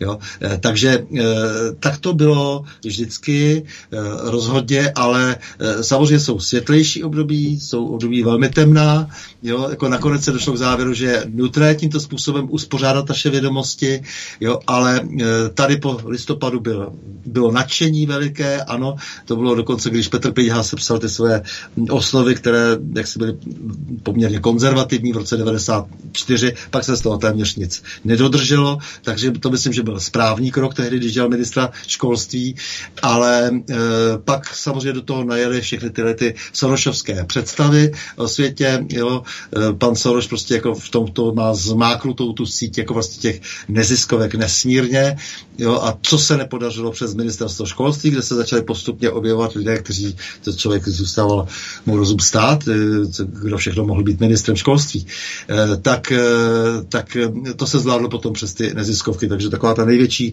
středoevropská agentura pro změnu všech možných režimů, člověk v tísni, se začali plíst také do výuky už potom, to jsou tragédie, to jsou tragédie. A tím pádem vlastně se klesá neustále úroveň, dnes řada těch držitelů Eh, diplomů právě z těch humanitních oborů, by nesložila prostě před 30 lety maturitu. Nesložila prostě. Protože samozřejmě k, k maturitě patřilo všeobecné vzdělání, jak je člověk rád, když někde má něco vyjednávat a týká se to e, nějakého exaktního oboru, že si ještě na něco vzpomene z chemie, fyziky a přírodních věd ostatních, e, jo, e, tak to dneska to, to aby člověk pohledal. Jo, dokonce tady je touha prostě zrušit matematiku úplně, Jo, tak říkám, opakuju pořád tady takový příklad, eh, kdy vlastně ke konci toho eh, římského panování se přestalo učit matematika, nebo respektive elity se přestaly učit matematiku. Ti patriciové najednou měli pocit, že je to zbytečné, ty děti. No a potom, když se to celé rozvalilo, to byly ty slavné akvadukty a tak dále, které vlastně udržovaly život v těch městech, hygiena a tak dále, všechno. No tak se samozřejmě už nebyli schopni ani opravit. Proto říkám, neopravili už ani vodovody, No a tím pádem najednou jste, vám klesl počet obyvatel v té západořímské říši, což je dnešní Francie, eh, kus Německa, Itálie, Španělsko zejména, tak eh, najednou klesl na 10%. Na 10% klesl počet obyvatel. To je velmi závažná věc. Že? To znamená, že e, si musí všichni uvědomit, že tuhle křehkou infrastrukturu, kterou tady máme, tak musí někdo jí rozumět. Eh, tady prostě můžeme si vymýšlet, co chceme, od počítačů prostě až po eh, sofistikované všelijaké domy, ale když se o to nebude nikdo starat a teď už vidíte, že už to nepůjde, protože samozřejmě tím, jak se krade strašlivě, jak se, jak se eh, zachází s tím rozpočtem, jako by to byl vlastní, jak se ztratilo těch půl bilionu během covidismu, tak vidíte, že to je prostě konec. jako, to, jedete po, tý, po té okresce nějaké tamhle a teď si říkám, tak loni byla taky, taky tady byly tíry, teď jsou ještě větší, vymrzlo to zase trošku, no tak to už jako asi nikdy neopravějí. No samozřejmě, že neopravějí. Protože ten vnitřní dluh tak naroste, že prostě to bude, nebude možný prostě už jako potom s tím nic dělat. A to je situace, ve které se nacházíme. Jo, a k tomu potřebujete ty vzdělané lidi, k tomu potřebujete ty techniky. Jako nepotřebujete prostě e, dostávat peníze na hlavu, taky tam musí být nějaká kvalita na, na těch školách. To prostě nejde. Jo, já se zbavím nedávno s nějakým Kurdem tady e, architekturu dělal, tak on se za celou tu dobu toho studia nenaučil slovo česky. Jo, já se říkal, jak je to možné, proč jste jako, říkal, no to po mně nikdo nikdy nechtěl, ale jako já jsem hlavně jsem přišel studovat, abych si to odnes domů potom. Jo, takže takhle my hospodaříme i vlastně v těch e, věcech duševních vlastně se chováme takovýmto způsobem. Jo? Ve věcech duševního vlastnictví my předáme tady co si nějakým lidem jo? a vůbec ani, jako, protože tím ztratí úplně kontakt s tou zemí. Jo? On se něco naučí, tam si bude dělat svůj biznis, jo? ale už se jako tady na to vykašle. Že jo? Kdyby aspoň byl přinucený se naučit jazyk, tak si tady najde přátelé, že jo? Bude, bude, bude komunikovat, bude nějakým způsobem aspoň k využití. No a takhle, takhle postupujeme ve všem naprosto nekoncepčně, nekoncepčně nekomplexně, jo, jako ta vláda nemá žádnou představu prostě jako dneska interdisciplinární, to všechno jsou věci velmi složité, jo, to vidíte, jak se, jak se e, brodějí tou energetikou, jak vůbec nic netušejí, ničemu nerozumějí ty lidi, jenom vykřikou nějaká hesla jo, to je paní Černochová, Lipavský, no, tak to, člověk to nemůže brát vážně vůbec, jo, vůbec to nemůže jako, prostě pro boha, co to je, jako, to, jako, jo, tak přece, kdyby se ještě chovali vepříci, tak bych se bál jim to svěřit. A viděl jste opět preference, eh, který vydali zase na české televizi. Eh, koalice spolu 31% na prvním místě. Co na to říkáte? No, No, já nevím, tak zaprvé tomu nevěřím moc, jako těm a těm, eh, nevěřím prostě jako těm, těm průzkumům, to prostě, eh, jako vím, trošku je vidím do kuchyně, vím, jak to všechno vždycky cinknou, jak se vždycky předhánějí, kolik stojí, uh, kdysi, ještě jsem znal z těch 90. let, kdy vždycky říkali, kolik stojí prostě jedno procento, že když navýšejí nebo, nebo snížejí, no. Mm-hmm. Tak jako, kolik to je dneska, nevím, jako, jak, jak to, jaký jsou, jaký jsou sazebníky v podstatě. Hmm. Jo, ale, ale jako ten problém je, že vlastně ta země eh, opravdu prošla nebo prochází tím procesem té frankfurtské školy, že to znamená pochoduje se institucemi a všichni se učí ideologii zpátky, jak to bylo. To, čeho jsme se chtěli zbavit, tak to je zpátky. Jo, a ještě v pokleslejší podobě. Pouze se tomu říká dneska genderové a různé takovéto školy, no, ano, že, ano. kde se učí takové nejdůležitější věci, nějaká technika, nebo to na to se jedno nehlásí, protože tam přeci jenom ještě ten diplom je třeba si nějak zasloužit. Když to tady u těch stačí vymyslet nějaké nové pohlaví a ejhle, už mám nějaký, nějaký titul, že Ach, není, možné prostě, aby nějaká novinářka si napsala naprosto vážně e, do kolonky kvalifikace e, genderová studia, no tak ano, to, to, jako, prostě, jako, se Coghouse, jako tohle, to, to, to prostě, ty si opravdu naprosto, tam uvádějí, když se dívám na ten i dnes, to tam, tam je to opravdu hodně vypečený, jo, tak já tak masochisticky si to vždycky prohlížím, no to, to, je, to je strašidelný, že jo, prostě, jo, ty, ty lidi fakt netuší o ničem nic, jako jo, a, ale má mají prostě ty mokré diplomy, ty sebou vláčí takhle. Jo, mě vždycky, když někdo něco řekne, když jako se baví o nějaké možné práci, nebo tak, tak vždycky říkám, to je moc hezký, co umíš. No. no víc mě nezajímá, co umíš prostě. Jo, to mi povídejte. Hlejte, máme tu telefon, tak já ještě volá jednou posluchač, takže hezký večer jste ve vysílání, můžete? Dobrý večer, abych ještě měl dotaz zpátky k té Ukrajině, respektive k Moldavsku. Moldavsko podněstří, jaký má vztah k Rusku historicky a současně? A druhý dotaz, eh, vlastně ta Ukrajina víceméně, mně to tak připadá jako trošku národnostní slepenec, jestli by se to dalo nějak zjednodušeně rozdělit, eh, jakože ve smyslu, já to tak trošku chápu, jako Donbass je Rusko, eh, Halič je Polsko, Rumunsko je Bezarábie a tak dále. Jestli, dá, jestli by se to dalo trošičku tak jakoby osi, o, rozdělit. Jo, děkuji za odpověď. Naschledanou. Dobře, vrátíme se ještě na závěr pořadu k Ukrajině. Takže, pane Novotný. Eh, ještě tu Moldávii, no tak Moldávie uh, už jazykem, tam je to, myslím, podle jazyka jasné, je to v podstatě uh, dialekt rumunský, jako, takže už tím je dáno vlastně to, uh, tam je to hodně prostě, myslím, vymezení jazykové, takže to, myslím, hodně dané, jak si, uh, proč, jak si ta, to, to, ta Moldávie vlastně patří do tohohle toho kulturního okruhu. No, uh, Rusové ještě, samozřejmě... Jestli můžu, tam ještě je to Podněstří a to je taky takový zvláštní Značný útvar. No, ne, protože tím, že to vlastně zabral před válkou Stalin, eh, zabral po Moldávii, eh, tak zároveň eh, se stěhovali Rusové, nebo oni tam stěhovali, to, to také třeba jako říct pro objektivitu, hmm.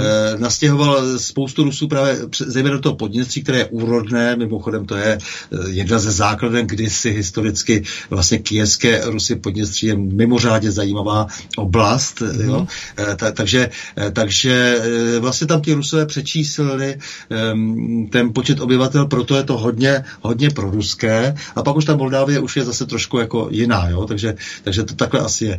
No, tam, snad, rozdíl... tam snad mluví víceméně rusky a i používají azbuku, kdežto eh, v té Moldávii snad nepoužívají azbuku, ne? Ne, ale prostě o to, o to, o to nejde, ale eh, s, tady jde o to prostě, že stejně, když ten jazyk je takhle mm. prostě postavený a, a Rumunsko i vyvíjí určité aktivity, když samozřejmě to není žádná velmoc, aby se to vzala zpátky při případném dělení Ukrajiny, na to se myslím taky, eh, taky mm, posluchač ptal, eh, tak, eh, tak samozřejmě si bude nárokovat prostě případně i to poděstří, jako jo, nebo respektive to, co je blízké jazy, jazykově, to, to se mm. bude snažit eh, si nárokovat, tak, že byli jsme dotázáni, jak se vlastně ta Ukrajina dneska dělí. Jo? Takže tohle to určitě Besarábie, jasně, jo, toto všechno vlastně jako je, je, je vlastně mm, problém, že ten sovětský svaz si to vlastně eh, přivlastnil a tím pádem rusifikoval. Eh, k tomu bych ještě chtěl dodat jednu věc a eh, to je, tak, to je taky, myslím, dost důležitá. Nikdo si neuvědomuje, že zvláště milionová města na Ukrajině byla také rusifikována po válce. Eh, protože eh, třeba z Kijeva, nebo já nevím, z Kijeva, myslím, že to bylo až takových 200-300 tisíc lidí za války odešlo před válkou, nebo za války už, jako, že, eh, jak utíkali před Němci, tak odešli na východ a vrátilo se, dejme tomu stejné počet, i větší, i větší možná počet lidí, kteří byli opravdu ruskojazyční se všem všady. Jo? Jako, takže tam došlo v podstatě k výměně obyvatel. Jo, docela řízeně, jako, jo, takže, takže eh, to je taky pravda, že je třeba, že je třeba poznamenat, no nicméně to, takhle vypadá fakticky to obyvatelstvo, jo. Eh, to, to, to bych řekl, že bylo prostě opravdu tehdy po tom 45. dosti zásadní a proto se vlastně v některých těch městech více, eh, více rozběhl, rozběhl potom ten, ten jazykový zápas, jo, to takhle taky bylo. To, to jenom na, na doplnění. No ano, jak bude rozdělena, co, co je víceméně ruské. Víceméně ruské, jak jsem říkal, historicky je samozřejmě ten Donbass, potom je to potom je to i ten celý jich, konec konců, Krym, samozřejmě můžou krymští Tataři něco ještě vykládat a tak dále, ale jako nicméně 200 let je 200 let, jo které, které vlastně, po které vlastně to bylo e, v podstatě ruské a potom ukrajinské díky rozhodnutí Chruščova v roce 54, ale, ale v podstatě to byla vždycky, já nevím, ruská riviera a tak dále. No a až vlastně k Oděse, jako je to velmi, e, velmi vlastně s příklonem k Rusku, jo, ta, ta oblast. Proto vlastně ti Rusové dneska tak touží potom, aby tu Novorosii celou propojili až do toho Podněstří. Aby to byl souvislý pás. Mm-hmm. Jo, takže to k tomu tak, taky patří, není to jenom ten Donbass. No a, a to je otázka, jak tyhle ty věci mohou dopadnout. Samozřejmě Poláci chtějí minimálně Halič, Volinsko, eh, to jaksi je předmětem různých diskuzí a ne, že není. Já vím, že unikly i dokonce, to už je mnoho let, eh, třeba nevím, 8 nebo tak, unikly i informace z V4, kde se opravdu skutečně uvažovalo o tom, co bude s Ukrajinou, až se rozdělí a e, naše delegace byla, e, byla dotázána e, a vy si neřeknete o nic, to byla myslena samozřejmě podkarpatská Rus tehdy. Jo, takže naši si o nic neřekli.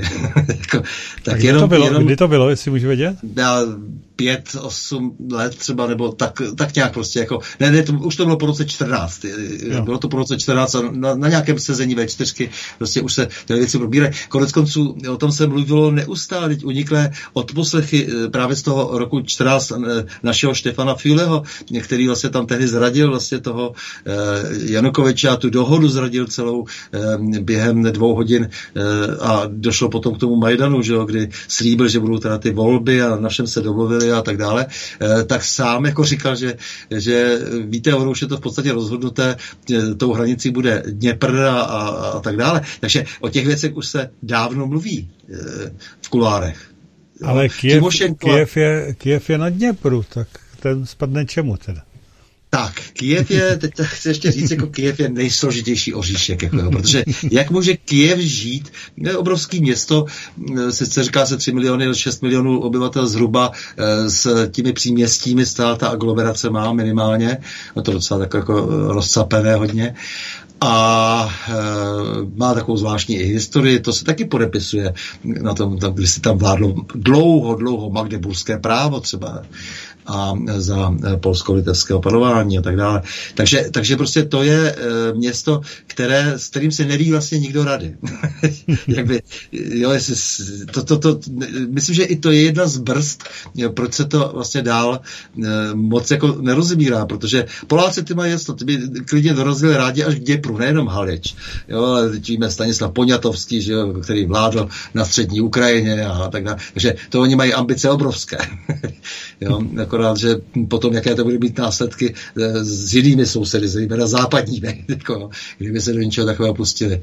No, ale teoreticky se opravdu o tom takhle uvažuje a e, dokonce i paní e, Timošenková o tom mluvila veřejně, říkala, to já nevím, co to bylo za rok, třeba rok 17 nebo takhle nějak říkala, no příští roku se rozdělí Ukrajina, nerozdělila se, ale je vidět, že ty diskuze jsou velmi živé velmi živé, takže, takže, takže není to nic eh, teoretického. Já vím sám, že v Varšavě jsou nejrůznější konference, a kde mm, eh, se k tomu tématu vrací. A někdy si, protože jsem s Poláky udržel dost jako vztahy, tak třeba před 20 lety ještě říkali z Polského kulturního, kulturního střediska, říkali, ne, to vůbec, jako to jsou, to, to je jenom nějaký blázni ještě, který ještě pamatují tu pařížskou eh, emigrační skupinu, že Poláci byli velmi silní v Paříži eh, před eh, vlastně ještě vznikem Polska Polska, uh, obnovením Polska, uh, takže tam jako si vždycky nárokovali uh, Lvov samozřejmě a tak. No, co se týče toho Lvovu, tam, tam jsou ty Poláci přesvědčeni, že kdyby to nijak jinak nedopadlo, takže Lvov musí být jejich. Hmm. Hmm. Ale to je právě ten problém, proto jsem se snažil možná složitě vysvětlit uh, tu, tu, tu historii ty, ty, té Ukrajiny, hmm. protože právě na té západní Ukrajině zase, která vlastně byla Polska, tak panovala vždycky ta největší nenávist vůči Polákům.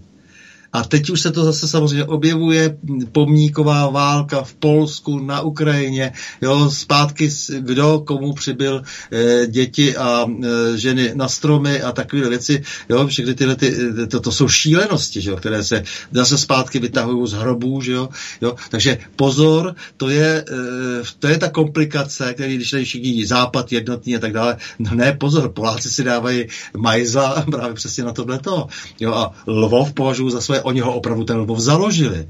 Jo, ten Lvov byl původně, když dobývali kdysi kijevskou Rus, tak ten uh, Lvov byl sice ne geograficky úplně, ale oni tomu tak říkali, že je na půl cesty z Krakova do, uh, do Kijeva.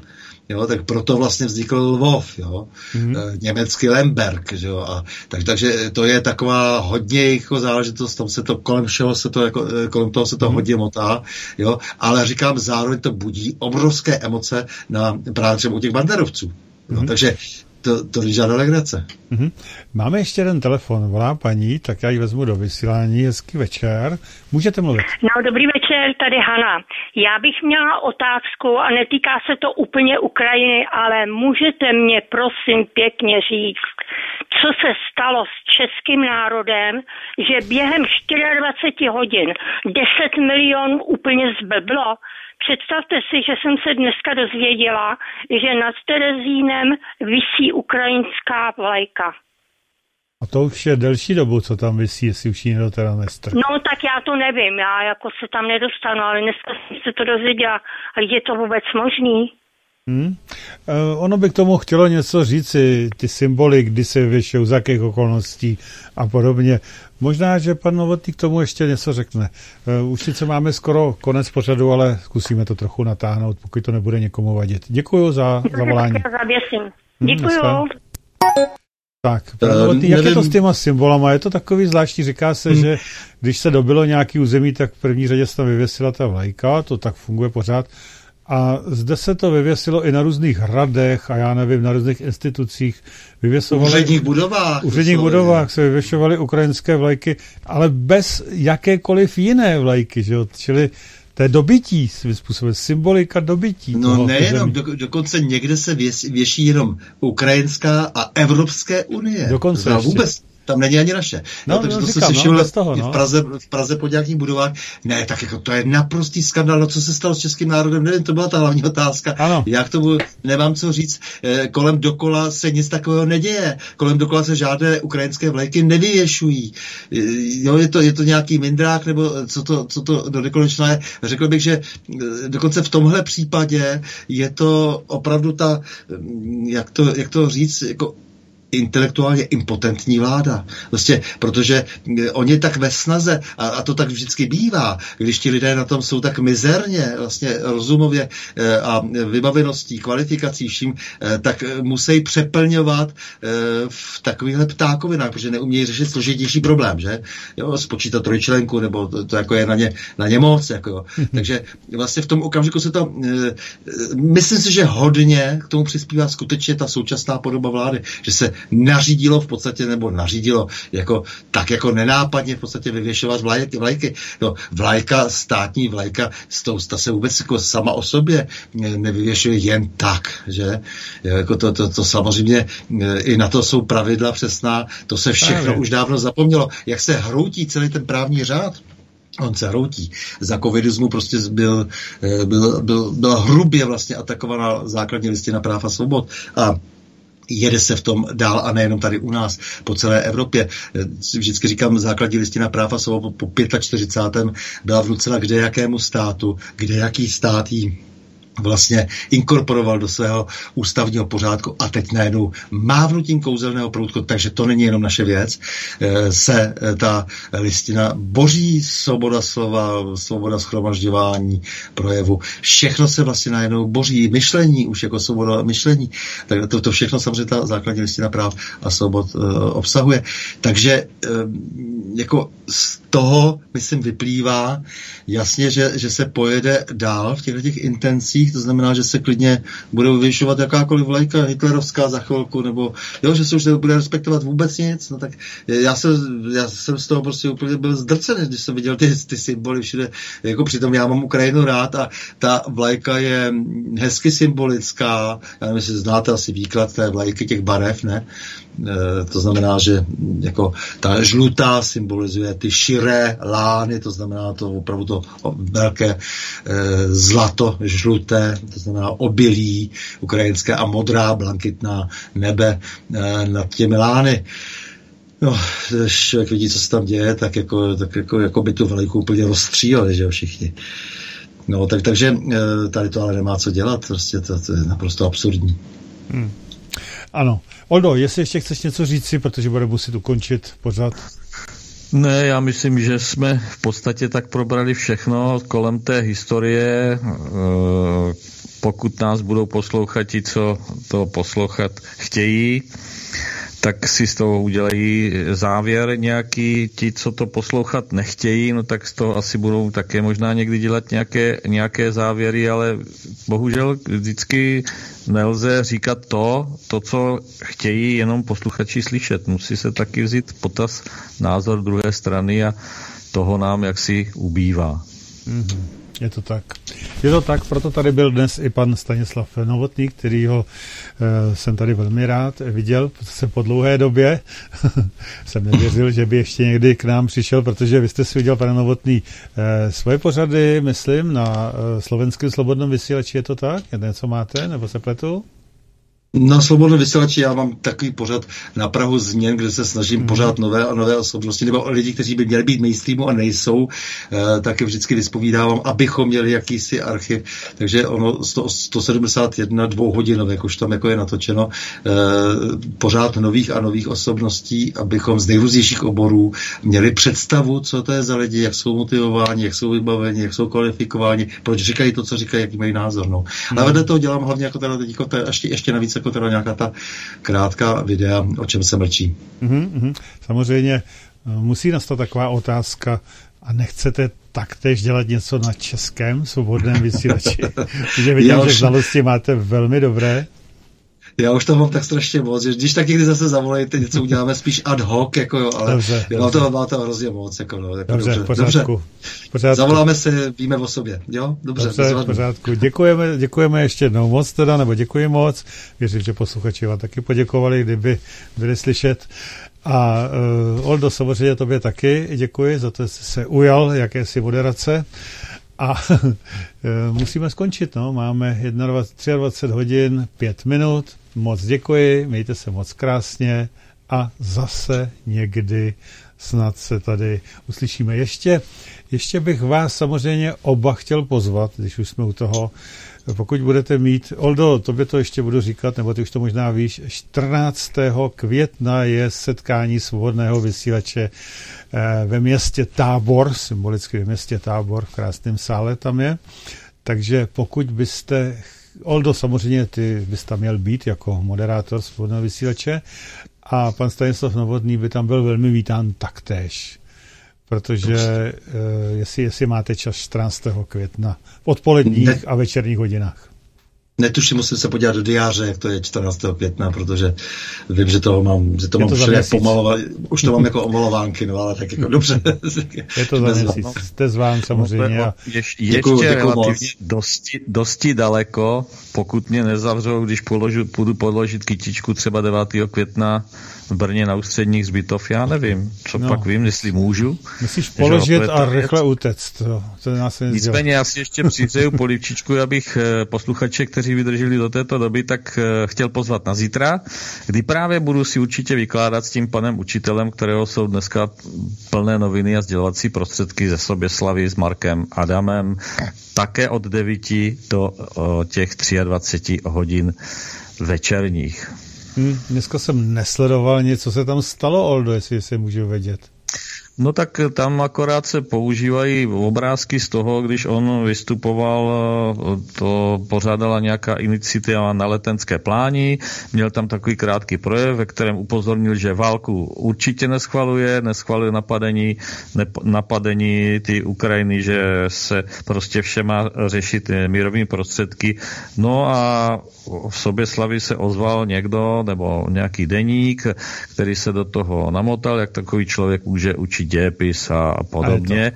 A mám pocit, jestli na něho bylo nebo nebylo podáno trestní oznámení. To se všechno uh, dozvíme od Marka přímo zřejmě zítra v těch mm-hmm. večerních hodinách a probereme to, co se kde o něm píše. Ale má docela dobrou popularitu. A můžu říct, že, že v rámci toho pod v těch diskusích kolem těch článků, protože to přenášela Nova a myslím, že i dnes, nebo i CNN, dokonce se to chytli jako takhle o té sobě slavě o tom učiteli, tak eh, těch podpůrných hlasů je tam víc těch, než ty, které ho napadají. Tak to je zvláštní. Dobře, děkuji všem, mějte se moc krásně a hezký večer. Já děkuju vám, pánové. Naschledanou, dobrý večer. Naschledanou.